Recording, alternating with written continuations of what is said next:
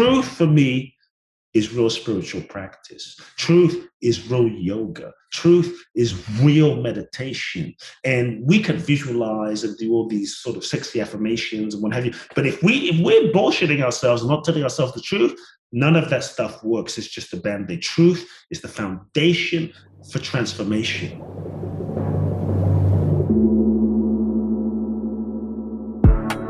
This is for the others out there, the other ambitious people who want to play at a higher level in their life. It's time to get curious and get real.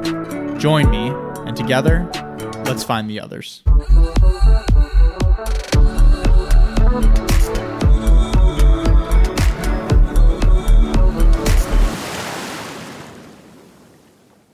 Hey everybody, welcome back to another episode of Find the Others podcast. I am your host, Joshua Church. Grateful to have you with us. New episodes are dropping every Wednesday and Sunday, so be sure to hit the subscribe button so that you can get the notification when a new episode comes out.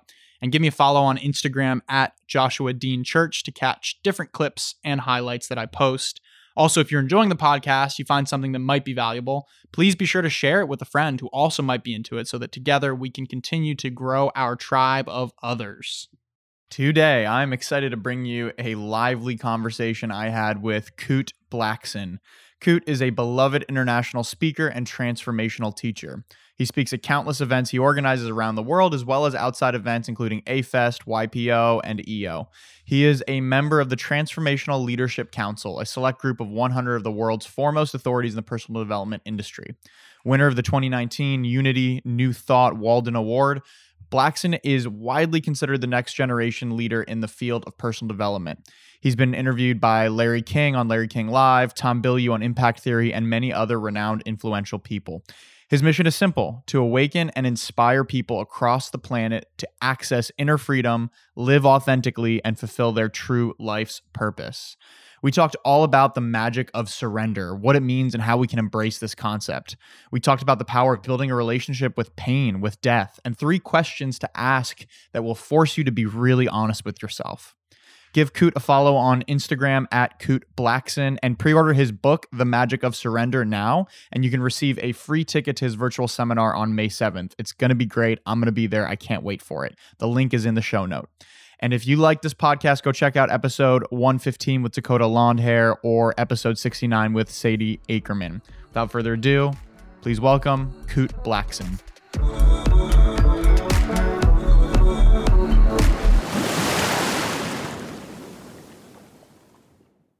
We got Kute on the line. Hey man, how you doing? Good. Thanks for having me. Oh, thank you. It's a pleasure to have you here, and happy to chat. Excited to dig in this conversation. I feel there's a lot of good things that are brewing already.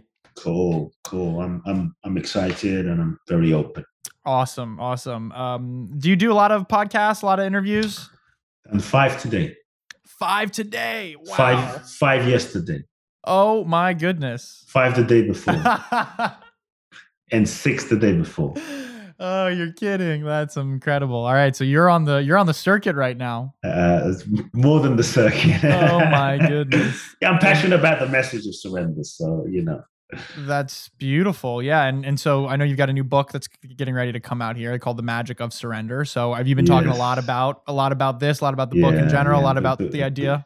But spreading the message about the book and surrender, and we can get into any aspect of that that you want. So it's been I'm very inspired by it and very called by the message and ushering that message forward.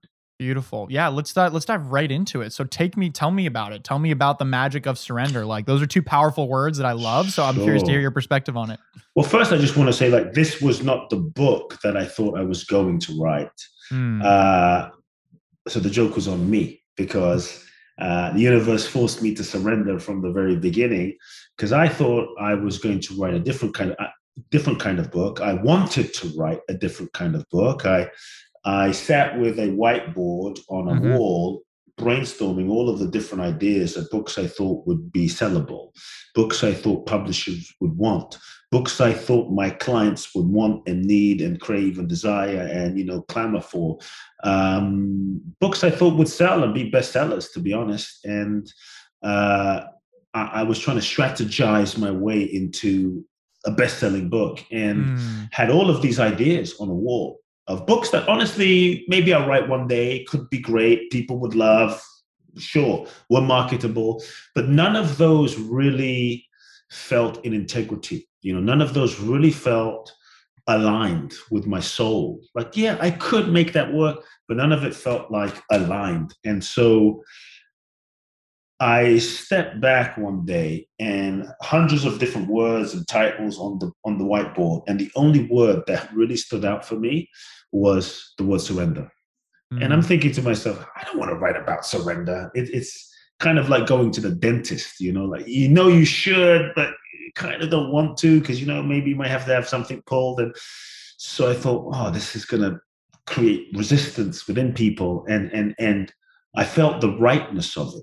I felt the truth of it. I felt the undeniable feeling and energy that this is the book that is seeking to be written. It may not be the book I want to write, but this is the book that is seeking to be written, and the book that I'm meant to write. And it had a soul of its own. And so I had to surrender to the book that was seeking to be written. And when I did that, floodgates opened and everything really started flowing. Not that it was an easy process, but there was a flow and a grace to it. Right. And so the book came about. I realize now the intelligence of the universe, because sometimes when you're going through something, you don't really know why you're going through it, or you don't know what's in store. And sometimes I think the universe doesn't show us certain things, because if it showed us certain things, then we maybe wouldn't move forward with it. And so we make up all these assumptions and interpretations as to what something means, thinking we know what it means, but we really don't. And so years before, 2016, my mother was diagnosed with stomach cancer. Mm. And that was really hard, because she was the person I was closest to, a love of my life. My mom was my everything. And it was really devastating. And so I was in LA at the time. I basically started to travel back from LA to London, where my mother was, every month to be with her. I'd be with her for a week, a month, help her with her treatment, be with her during chemo. My intention was, I'm going to go back and I'm going to heal her. I'm going to alternative therapy, get her better. And after about 2 months, I think I soon realized that nothing I do is really going to work, that I was open, but I realized I think she's going to die. And so that was very humbling. And so I had to start surrendering then.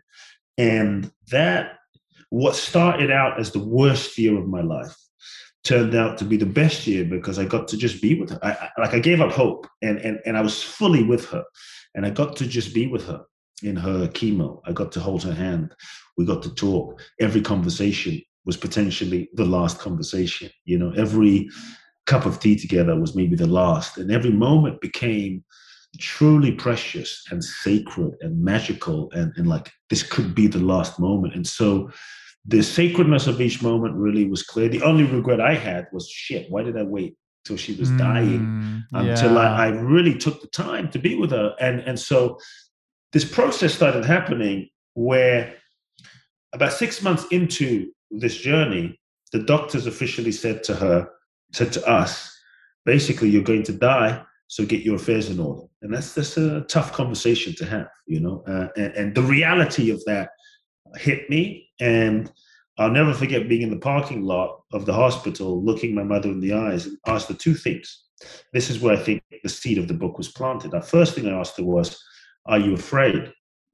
And she looked me in the eyes. My mother's a Japanese woman, little Japanese woman. And she said, no, I'm not afraid. I said, why? She said, because I know I'm not this body, that what I am is an infinite soul. What I am is a soul, and this body is just the vehicle for my soul. And so when I die, I won't die. So I'm not afraid. And, you know, you can tell when someone's faking it. She just, when faced with your mortality, she just had this knowing and this calm and this profound peace. And I thought, damn, my mother is freaking enlightened. You know, she's just truly free. And then I looked her in the eyes and I said, what can I do for you as a son? Like, what do you need? Where can I take, like, how can I make your last days easier? And here's what she said. She said, there's nothing I need or want. All I want is what God wants for my life. That's it. And I thought, whoa. And I realized in that moment, she was in complete and utter surrender. She wasn't attached to living. She wasn't attached to dying. She was open and surrendered to whatever was in store for her soul and her destiny. And I saw that that was why she was so free during this time. She never once complained. She never once felt like a victim. She never once cried. She was in complete equanimity and peace. And I saw the power of surrender during this time, and it really hit me. I didn't realize it in the time, but when I was looking at that wall with all these words and surrender hit me, everything started making sense. My childhood made sense. That experience made sense. And I realized, wow. And my mother had been demonstrating surrender to me my whole life, and I hadn't seen it. And then I thought, wow, Jesus, the great ones, Jesus, Buddha, Gandhi, Bruce Lee, Muhammad Ali, Mother Teresa, Martin Luther King, Elon Musk even, you know, believe it or not, at some point they all surrendered themselves to their souls, to their deeper truth, to life, to the bigger vision. And it's when they surrendered themselves that they transcended themselves. And in transcending themselves, they were able to tap into a deeper dimension of potentiality of the universe. And that's when life began to live through them and manifest through them and express through them. And miracles happen, true magic happen. And so the book is called The Magic of Surrender. And I think in our culture, I just want to kind of set the tone for the conversation. But in our culture, we have this myth and misconception, you know, that surrender is weak. Like right. Surrender is like some dude with a baking bowl in the Himalayas with robes. Like, who the hell wants to do that? You know, you have to give up everything and renounce everything. Like surrender is weak. It's passive. It's giving up. It's waving the white flag that if you surrender, you're going to be taken advantage of. You're going to be left behind. You're going to be a doormat. You're going to be a victim. You won't manifest your goals, dreams, and desire. You won't manifest what you truly want if you surrender. In fact, you'll get less. And really what I want to reframe as a possibility for people is not that you get less when you surrender. Like, what if you didn't get less, but you got more? You got more than you could imagine with your mind, with your logic, with your identity, with your ego, with your persona. What if you got beyond what you can imagine? And so for me, I really want people to feel excited about surrender and give surrender a whole different context. Surrender is the most powerful thing that you can do. Surrender is the key to your next level. Surrender is the key to the real secret to manifestation is surrender beyond your wildest dreams. That, you know, surrender is the password to freedom and the magic of surrender. And so we say, well, magic, right? What is when I say magic, I'm not talking about like a hocus pocus, David Copperfield. Magic being that which is beyond your mind's capacity to vision, you know, your mind's capacity to imagine beyond your mind. What is beyond you? To me, that is the magic. And so we all want magic. We all want miracles. We all want amazing and epic, but we don't want to surrender. We want to hold on to the old shit. We want to hold on to that relationship that's not working. We want to hold on to that job that we hate. We want to hold on to who we were, that old identity, the old version of ourselves, that old addiction, but we want to manifest the new. And I say the next level of your life requires the next level of you. And the next level of you requires that you release and you let go of what's no longer aligned so that you can create the space to receive the new vibration, the new frequency, the new relationship, the next level, whatever that is. Yet as human beings, creatures of comfort that we are, we tend to hold on to what we know out of safety, out of comfort, out of familiarity, out of self-preservation. But holding on to what's no longer aligned just keeps us stuck and blocks our blessing. And we don't even realize that we're blocking our blessing. And so surrender is a letting go. Surrender is a letting go of control, or I should say the idea that we're in control, the illusion of control. That we were in control in the first place. Right? Because if you look at the last few years, maybe the universe reminding us, you little humans aren't as in control as you thought, just a little reminder in this pandemic. And so surrender is letting go of this illusion of control, control being the master addiction. Surrender is to, shall we say, when you stop trying to force and manipulate life into your limited little concept of how you think life should look and be. And we often try to force things to be, but I often say forcing something to be something doesn't make it so, you know? And so we often force, and that causes so much stress and anxiety and frustration in doing that. And so surrender is when you give up the idea of who you think you should be and how you think your life should be, so that you can just open to the life that is authentically seeking to emerge, the life that you're truly meant to live, not what so-and-so said, nor your parents said, or media says, or social media says, but the life that is truly authentically yours in alignment with your soul. And so to surrender is to live in that openness, that availability, that curiosity, and it's being infinitely available, because when you surrender, you take the limits off of life completely, and you're truly open, and that's when the magic can happen. Boom. Spitting some gold over here. I love it. I got chills a couple times as you were talking, as there was a lot of truth that I certainly resonate with. And it's interesting too, because even when you say the word surrender, like it's like this kind of open feeling. It's this relaxed feeling, and it feels like the opposite of like control or the opposite of forcing. Like, and we can feel that internally. Like we feel when we're in that state of flow and openness and surrender, and we feel when we're going like upstream or swimming upstream versus downstream. Can you talk at all about our emotional GPS, if you will, and how we can tune into those feelings and what role our emotions play in telling us where we're going? Yeah, I think that, you know, life has a natural flow. First, I just want to say, it's like, we often say, oh, surrender's so hard. It's so difficult. But I actually want to reframe the whole thing and invite people into a different way of looking at it. We tell ourselves, surrender's hard, and we run away from it. I want people to just consider that surrender is easy. Love it. And surrender is natural. It's our natural state. It should be our natural state. It is our natural state. That's the thing. It's like, it's our natural state, but we've just been conditioned out of that natural flow. So for those maybe listening on audio, I'm making a fist with my hand and I'm holding a pen with this fist. And imagine through life, through conditioning, through parents, through society, we learn to make this fist as a sense of self, and we hold tightly to our sense of self, and we hold tightly to this pen, and we think this is who we are. We hold so tightly to this way of being, that this way of being just becomes natural. It becomes the norm for self-protection and survival, and it becomes more normal than anything else. But if you look at letting go and surrender, how easy is it to let this go? It's like, it's the most easiest and natural thing. So I just want to propose that it's harder to resist. It's harder to fight life. It's harder to control all the things in life that you can't control. We've just been conditioned from childhood patterning to do that, so that's what feels normal from a survival mechanism.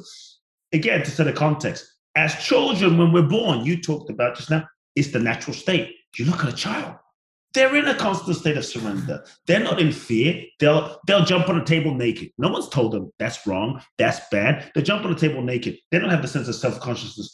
Am I fat? Do I need a different filter? How do I look on Instagram? They don't give a, they don't care. They're free beings. They're in touch with their essence. A child will sing the top of their lungs. Doesn't care if it doesn't sound like Adele or Bruno Mars, you know?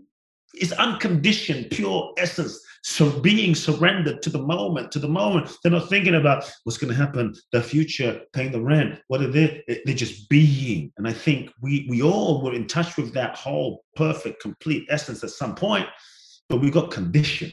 And it's that conditioning. So what happened? Just to be clear, we were free beings in a surrendered, beingness. Then we were born into a kind of framework of conditioning. We meet our parents. Our parents are conditioned based on their childhood and their history and their parents and ancestral karma, et cetera, et cetera. So we're born into this framework that there might be some level of dysfunction. And so maybe dad is not present. Maybe mom is an alcoholic. Maybe there's mental illness. Maybe there's divorce. Maybe our parents are fighting all the time. And so as children, two things happen that start the resistance control process.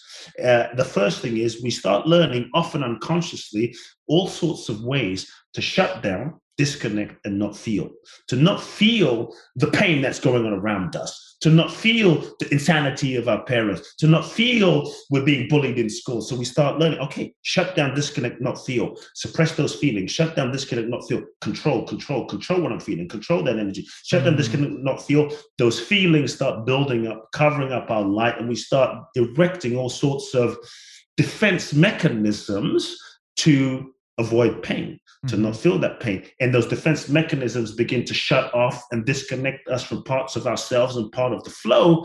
And now we hold tightly onto that way of being to avoid pain. It's a survival mechanism and strategy that we learned. Then we learn a way of being in the world to go into the world, the sense of, well, okay, who do I need to be in order for daddy and mommy to love me? Who do I need to be in order to fit? Who do I need to be in order to get love, validation, and approval? So we start contorting ourselves into a certain shape, into a certain pattern, a configuration. Oh, I'll be nice. I'll be kind. I'll say yes. I'll take care of everyone. I'll make everybody laugh. I'll be independent. I'll be a little. So we start developing a role, a mask, and a persona of who we think we need to be in order to get love, validation, and approval. We start contorting ourselves into a shape to avoid pain, get this love. And this gets reinforced by people around us, reinforced by society. And then this way of being works for us when we were 5. And 10 and 15, but often stops working for us as we get older, 20, 30, 40. The same mechanism of contraction and control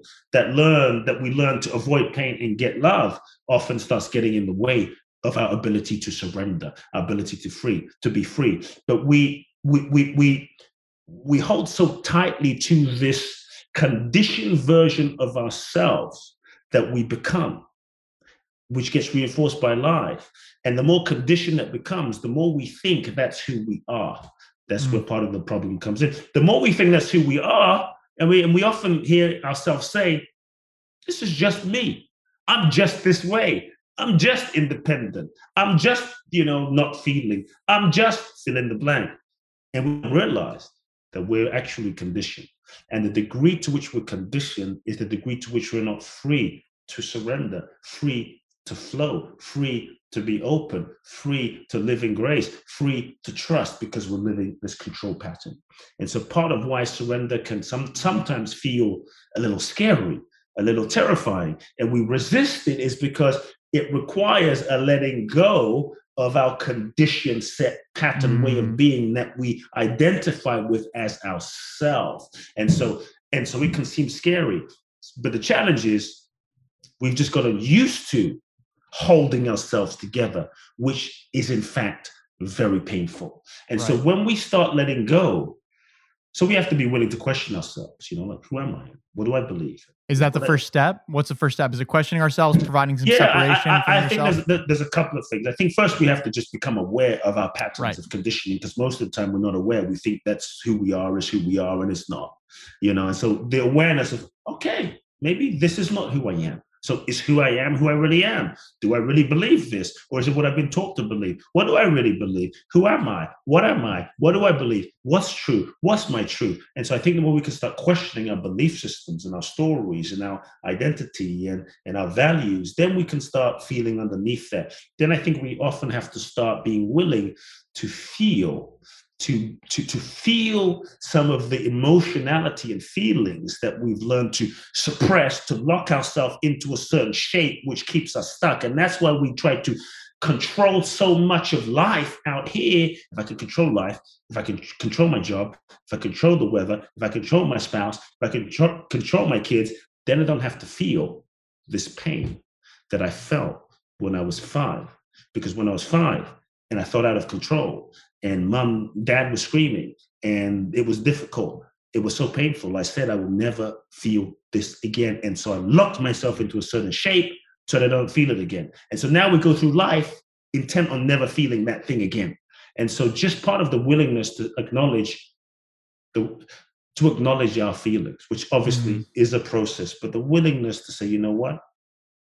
There can be no healing without feeling, and to then be willing to acknowledge those feelings in a context, in a sacred space with a therapist, with a coach, with a guide that can help us unravel those frozen, stuck feelings so that they can begin to dissolve and move through, rather than keeping us stuck in a set pattern of limitation and control. Right. Mm. And so the feeling of those feelings, which we could talk more about, the releasing of those feelings, which I think is important, is a part of the true, authentic, integrated healing process, so we can let go of the layers that we built up. Another place I think people can begin in terms of healing, but also in terms of, well, where do I start around surrender? Yeah.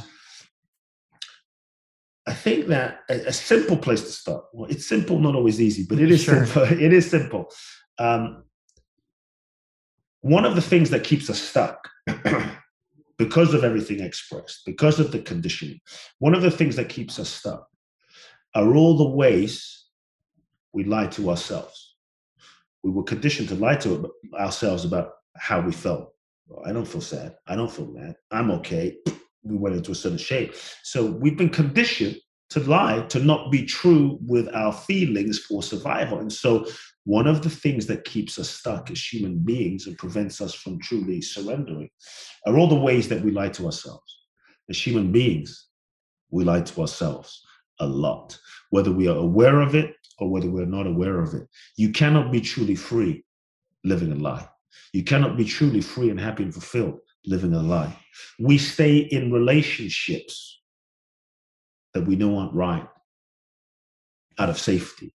We work jobs and vocations and spend our entire lives in situations career-wise that we know is not the calling for, true calling for why we were here, and we wonder why we feel pain. We betray ourselves and our truth, and we wonder why we feel pain. And so actually believe that pain, you mentioned pain. Pain is not bad. Pain is a gift. Pain is your friend. Pain is feedback. Pain is actually a blessing. In our culture, for the reasons I've said, we don't have a context to have a relationship with pain. We don't have a context to know how to deal with pain. For instance, maybe when you were young, boys don't cry, or be quiet, or shut up, or even unconsciously we went into our defense mechanisms. Or you switch on the TV and you look at advertising. Advertising says, oh, hey, you feel some pain, Joshua? Okay, I'm Dr. MD here on we'll get rid company. Of it. Take this pill. Take this pill, get rid of it, don't feel it, it's gone. Let's just zap that pain. And so we don't have a relationship with pain. But what I want people to know is that pain is a blessing. Pain is feedback showing you a part of yourself that is needing your attention. Pain is feedback showing you some part of yourself that you have disowned or dishonored. Pain is showing you a part of yourself that needs to be felt and honored and released and you know, dissolved. So pain is a blessing. And so what we tend to do as human beings, sadly, out of fear, conditioning, survival, is we distract ourselves. You know, we busy ourselves. We work it away, drink it away, sex it away, drug it away, you know, smoke it away, social media it away, shop it away, whatever it is, just so that we don't have to feel the pain, which keeps us stuck in the collection, which keeps us stuck on the perpetual cycle of sameness. And so what I would invite people to ask themselves, two questions, maybe one or two questions. First question, what lies am I telling myself? What lies am I telling myself? Sounds simple, but if that's all you did and nothing else, I promise you, life would change. Life would start shifting. Obviously, there's other steps, but if you really rigorously said, I'm going to really start telling myself the freaking truth like never before, and owning that truth, feeling the truth, acknowledging the truth, living the truth, speaking the truth, feeling the truth, so much will start changing. So many of the things we pray about, meditate about, go to temple about, you know, try to heal it, would start dissolving if we started telling the truth. Truth for me is real spiritual practice. Truth is real yoga. Truth is real meditation. And we can visualize and do all these sort of sexy affirmations and what have you. But if we're bullshitting ourselves and not telling ourselves the truth, none of that stuff works. It's just a band-aid. Truth is the foundation for transformation. So what lies am I telling myself? When you ask yourself this question in a self-inquiry, You must want the truth more than you want what you want. You must want the truth more than you want what you have. I often ask people in my events and seminars this question at the beginning. What do you want more than anything else? What do you, sounds like a simple question. What do you want more than anything else? I want to be free. Do you really? Because freedom isn't free. Because if you really want to be free more than anything else, the shit that you're going to have to let go of. And most of us, if we're honest, we want our comfort. We want our safety. We want our security. We say we want freedom, but we don't want it that much. And that's what do you want more than anything else? And so if you're willing to truly be honest and tell the truth, the transformational process starts. And one thing I just want to say that might help people is you can take the pressure off of yourself of having to even take any action. How's that? Just sometimes sometimes we don't allow ourselves to tell the truth because, oh shit, if I tell the truth, I might have to do something about it. And so let me just be confused and pretend I'm confused, because if I'm confused, I don't have to do anything about it. And so when you take the pressure off of yourself of having to take action, it can free you up just to acknowledge the truth as it is. The truth being, I'm no longer in love with this person. I haven't been in love for 5 years. Just breathe with that. Sit with that. Let that marinate for a moment. You don't have to divorce. You don't have to break up. Just let me be with that for a second and allow that truth to just see. Let's see what happens. That will begin a process. I hate my job. Instead of I'm grateful for my job. No, I hate my job. Sometimes we use gratitude as a spiritual bypass, like a Band-Aid from our feelings, right? Yeah. And so I hate my job. You don't have to leave your job, but let's just sit with that for a second. I hate my job. Let me feel that. Let me just feel that for a moment. Let that in. That begins a process. So what lies am I telling myself? What am I pretending to not know?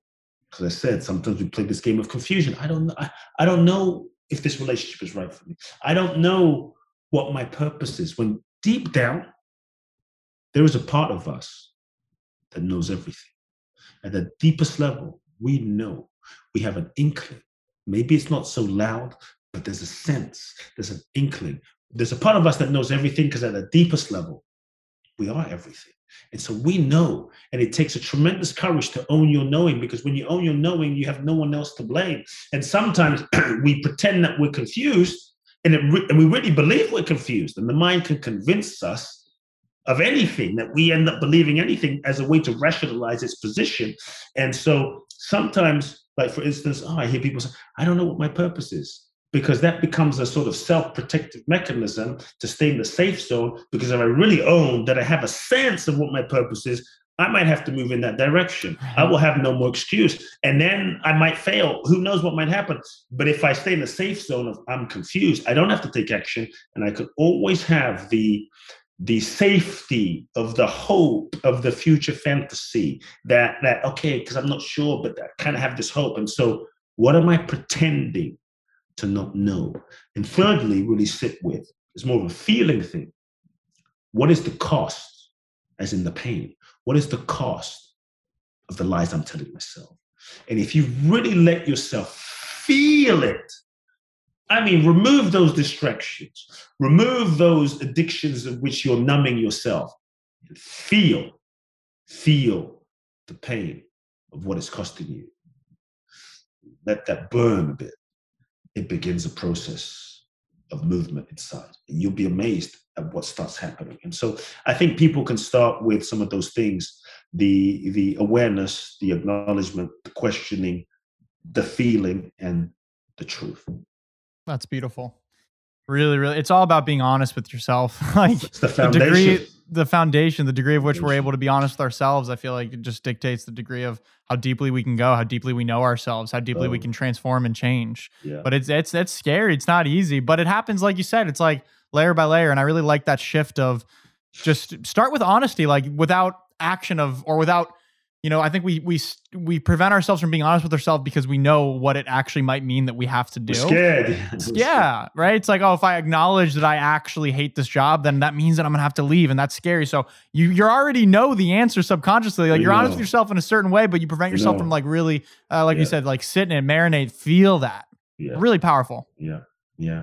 That begins the process inside, you know? And I think when we just own, like, I hate my job, even if we don't take action, we put ourselves in the boiling pot and the process begins.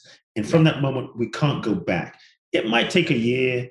It might take 2 years. However, but the process begins rather than just burning forever. And so I think that's a really important place to start. And one thing, if you need a bit more impetus, here's what I would say to people. You are going to die. Sit with that for a moment. Like, yeah, cool. We all know. No. Really, let's sit with it. You're going to die. I'm going to die. Jesus died. Buddha died. Bruce Lee died. Muhammad Ali died. We're going to die. That's the fact. But somehow we know it, but we're surprised when it happens. We know it, but we live like we have forever. And the truth is we don't. When my mother died, I was shocked because I didn't think she was. There were so many things that I wanted to do with her. There were so many dreams, travel, this, that. And I was too fucking busy, you know, doing what I thought was important. And it was important, but I thought I had time. And when I realized this is it, the only regret I have in my life is not spending more time with my mom. Honestly, it's the only regret I have. And so we think we have time, but we don't. And we hear it and we hear it and we hear it. But until it happens, we don't realize it. And so maybe someone listening in, you can realize, like feel your death. Make death your friend. Hold it close, not as a negative, morbid thing, but just as a natural reality of the moment, as a natural reality of life, because death is a great reckoner. Death, it kind of wakes you up, and you might be in your mind spewing about BS and nonsense and non-important stuff. But if you remember, like, I'm going to die. Is this how I want to do it? Spinning about like what they did and what they... No. And so it's a reality check on the moment and what's important, an instant reality check. And I think the people in 9/11, the people who experienced natural disasters, the people in 9/11 as an example, they weren't aware. They didn't know that they weren't going to come home that night and not be able to look their loved ones in the eyes and say, sorry. We hold on to so much shit and so many grudges that we think we have time to figure out, and we make other people responsible for apologizing to us, and we carry that stuff with us, and it costs us. It's not worth it. It's not worth it. And so I just want to say, if there's something you need to do, do it. If there's something you need to say, say it. If there's something you need to communicate, communicate. If there's something you need to forgive, forgive it. If there's something you need to give up, give it up. Because nothing is worth your freedom. And this whole thing is over like that. And at the end of one's life, living a life that's a lie. At the end of one's life, you can't go to your maker, whatever you believe. Say, hey, God, I wasted 2 years in that relationship. Can I get a refund? It's gone. It's gone. No refunds, no guarantees. Nothing. And so how would you need to live your life? Truly, not as a concept or a nice, you know, podcast episode or a nice, you know, quote, but in reality, how would you need to live your life truly? So if death came right now, you would be ready. Okay, I'm not saying I want to go right now or you want to go right now, but you could be ready. And what would you need to do? What would you need to say so that you could be ready and without regrets? To me, that's a life well lived. You know, to me, that is living surrender and surrendering to the sacredness and the blessing and the gift of each moment. Because every moment, like tomorrow is not a right. The only moment right now that is guaranteed is this moment, and this is it right here. And so I think the more we can live that, the more life becomes alive for us. And that's so beautiful. How do you ground that down into the practicality of your day to day? What does that look like for you? Which part? The living present, living in the moment, and realizing like this is the moment right now. I meditate on my death, brother. I meditate like how it looks is I meditate on my death. I feel my death. Like could die today. And that brings you back to that state and that appreciation. And that's an acknowledgement of death. Like Interesting. Truly, like it's like keeping death close, you know. Yeah. Keeping death as a friend next to me, and just keeping it in my awareness, not as a morbid thing, not as a limitation, because I know that my soul is infinite, but as a reality. And so, if I get caught up in some stress over here, I'm like, I'm gonna die soon, and I don't know. And trust me, if you just keep death right here, it just sets you straight as a slap, as a soul slap, as a reality really quickly, because things get into perspective really quickly when someone is dying or when you remember that you're going to die at some point. And most people, unless it was a disease that was long-term, most people that when they die, they didn't plan it. It was unplanned. It just happened, you know. And so I remember when my mother was dying and death was close because it was right there. Yeah. It's like, wow, every moment, like I would watch her sleep. And it's like, this could be the last time, you know. The last time I saw my mom, I put my hand on her stomach in the middle, on her heart in the middle of the night, the day before I left. And I just sat there for like half an hour. And my hand was moving with a heartbeat. And I felt this voice saying, remember what this feels like, because this won't be for much longer. Feel this moment. This is it. Like, this is it. And so there's so much that we miss in life because we're not present, because we're in the future, we're in the past, because we're not paying attention. And when you feel your death, trust me, you start paying attention. And that's why, people, for instance, love driving fast. Because when you drive fast, you're kind of face-to-face with death for a moment. Like you're close enough to be like, better pay attention. And what feels good? Is it the driving fast that feels good, or the fact that you're present? It brings you present, and that's what feels good. Or those crazy people, man. Have you seen Free Solo? Those guys that I will never free solo personally. I mean, that's something I'm not ready to surrender to yet. but the reason you free solo is if we said, okay, you're gonna free solo, and you're gonna feel so bad, you're gonna feel like flu times 1,000,000. Plus like a nail in your brain. Nobody would free solo, but they free solo because when they free solo, they go beyond themselves. It's a surrender. You go beyond yourself, and they're so close to death that you have to be so present. And in that present moment, you're aware of everything and you dissolve. And that's what feels good. That's what feels good. Yeah. So for me, why don't we live that way? Why don't we we don't have to go climb a mountain. You don't have to go to Burning Man. You don't have to get in the car and drive 200 miles an hour. I mean, you can, nothing wrong with it, but I'm just saying, why not live life that way? With the fullness, with the intensity of intention, with the aliveness, with the presence, with the sacredness. Let's live life that way. Then let's see what happens. Life starts taking on, at least for me, a whole different quality, you know? A whole different energy, a whole different texture, a whole different vibrancy. And I think the quality of our life is in direct proportion with our ability to be present and the quality of our attention. And most of us, especially in our high technology world, we're not even, here I am with my phone, but we're not even present. We're hanging out, having conversations with people. What was that, Joshua? Okay, yeah, Joshua, we're having conversations and we're not even present. And so we are existing, but we're not really alive. And it's the quality of your presence that equals the quality of your life, the quality of that relationship.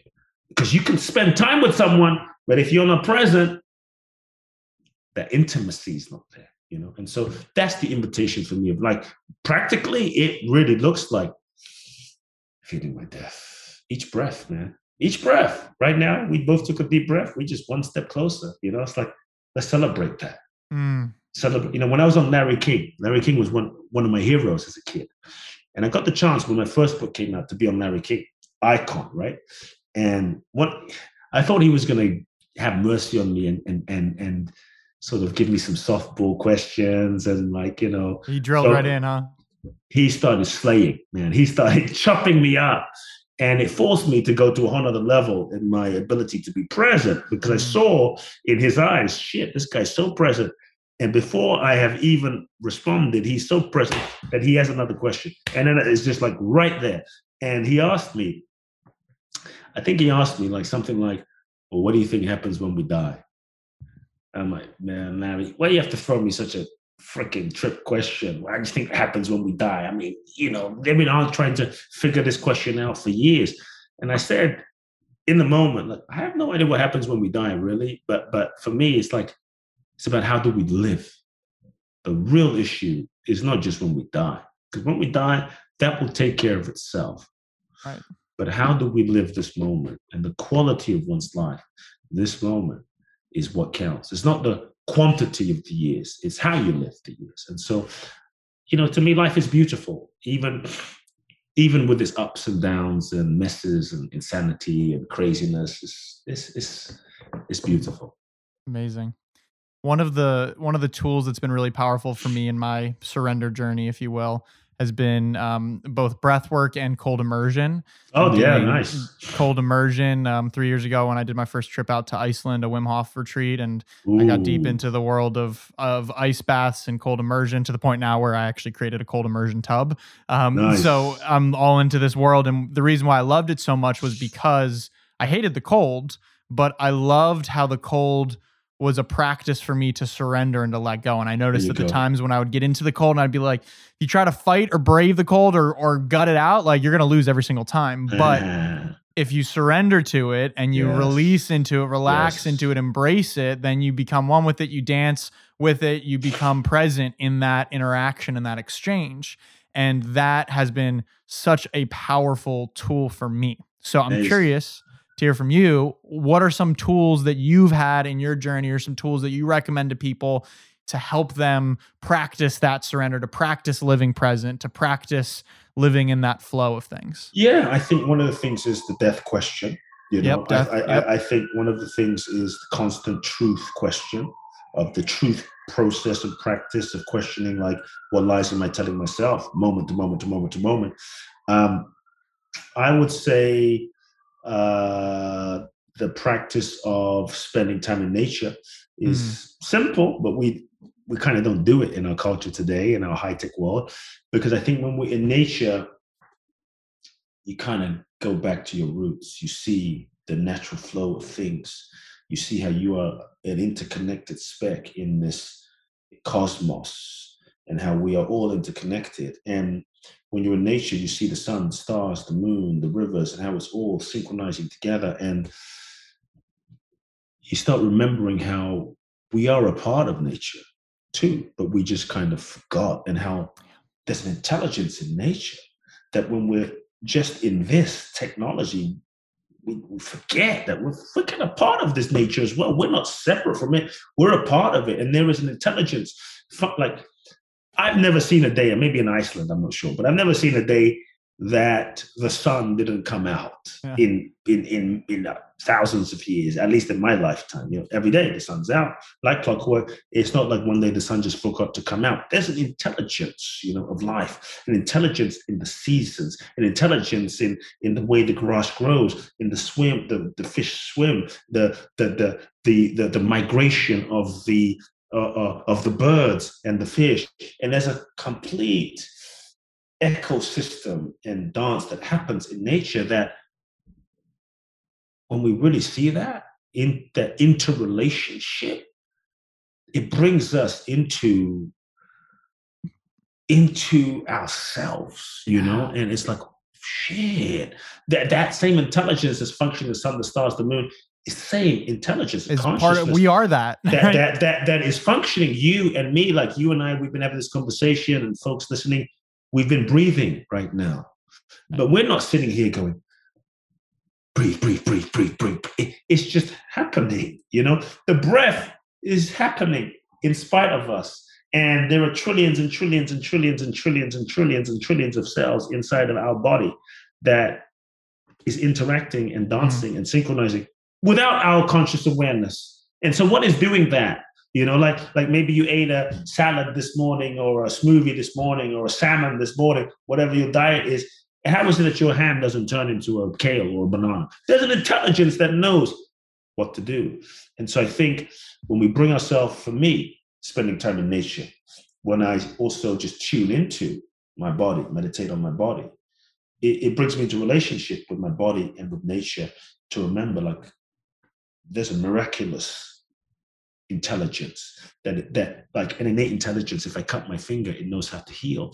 So just even spending like 5 minutes just tuning into my body and feeling that beingness, feeling that energy is amazing for me. So that, nature, meditation, we're just kind of sitting there, allowing the awareness to drop down, resting into being.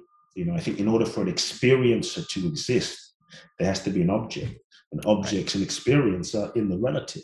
But when you transcend an object, the experiencer as a sense of I, ego I, goes beyond experience and the process of experiencing. Then you kind of rest into being, you know, you rest into beingness. And I think that process of resting into being is the sort of energetic spiritual surrender of letting go into what we have always been all along, but we've just been conditioned to believe I'm this separate sense of self, you know. And so so meditation is really, really beautiful for me, just sitting and really doing nothing as a way to being, as a way to not reinforce my identityness. Right. I think there are there's different kinds of meditations, and I think there's some visualizations, breath meditation, they all have their place, but I think there comes a point where meditation that doesn't reinforce your I-ness, that then can help you dissolve beyond this sense of identification is powerful. And so I just sit and be and allow the awareness to drop down into deeper levels. That kind of is pretty simple, really. It's beautiful. Kute, man, this has been an unbelievable conversation. I appreciate you coming on and sharing and dropping some knowledge and sharing your presence with us, and everybody listening, I'm sure, can feel this as well. So tell the people where we can find the book, when we can find the book. Yeah. We'll have all those details in the show notes as well, but where we can find more of you, where do people get more of you?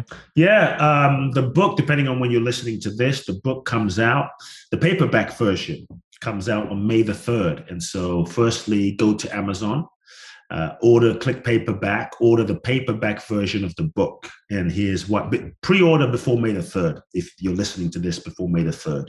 And here's why. On May the 7th, which is a Saturday, Pacific time at 9:30 a.m., I'm going to do a very, very special one-time only live virtual online event for those that pre-order the book before May the 3rd. And so basically the event is called, it's going to be about 2 to 3 hours, deep dive, full of value. It's called Reinvent Life.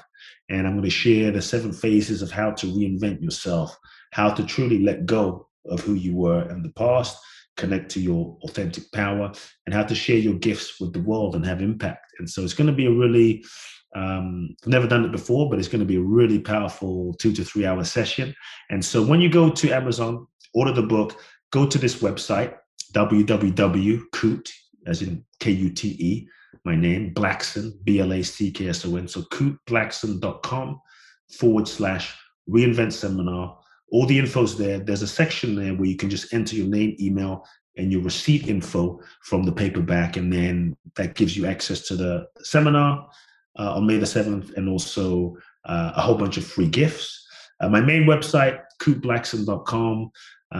For those that love to dive deep in transformation, twice a year I do an event called Boundless Bliss Bali in Bali. So that's www.boundlessblissbali.com. And Instagram, Facebook, hit me up, say hi.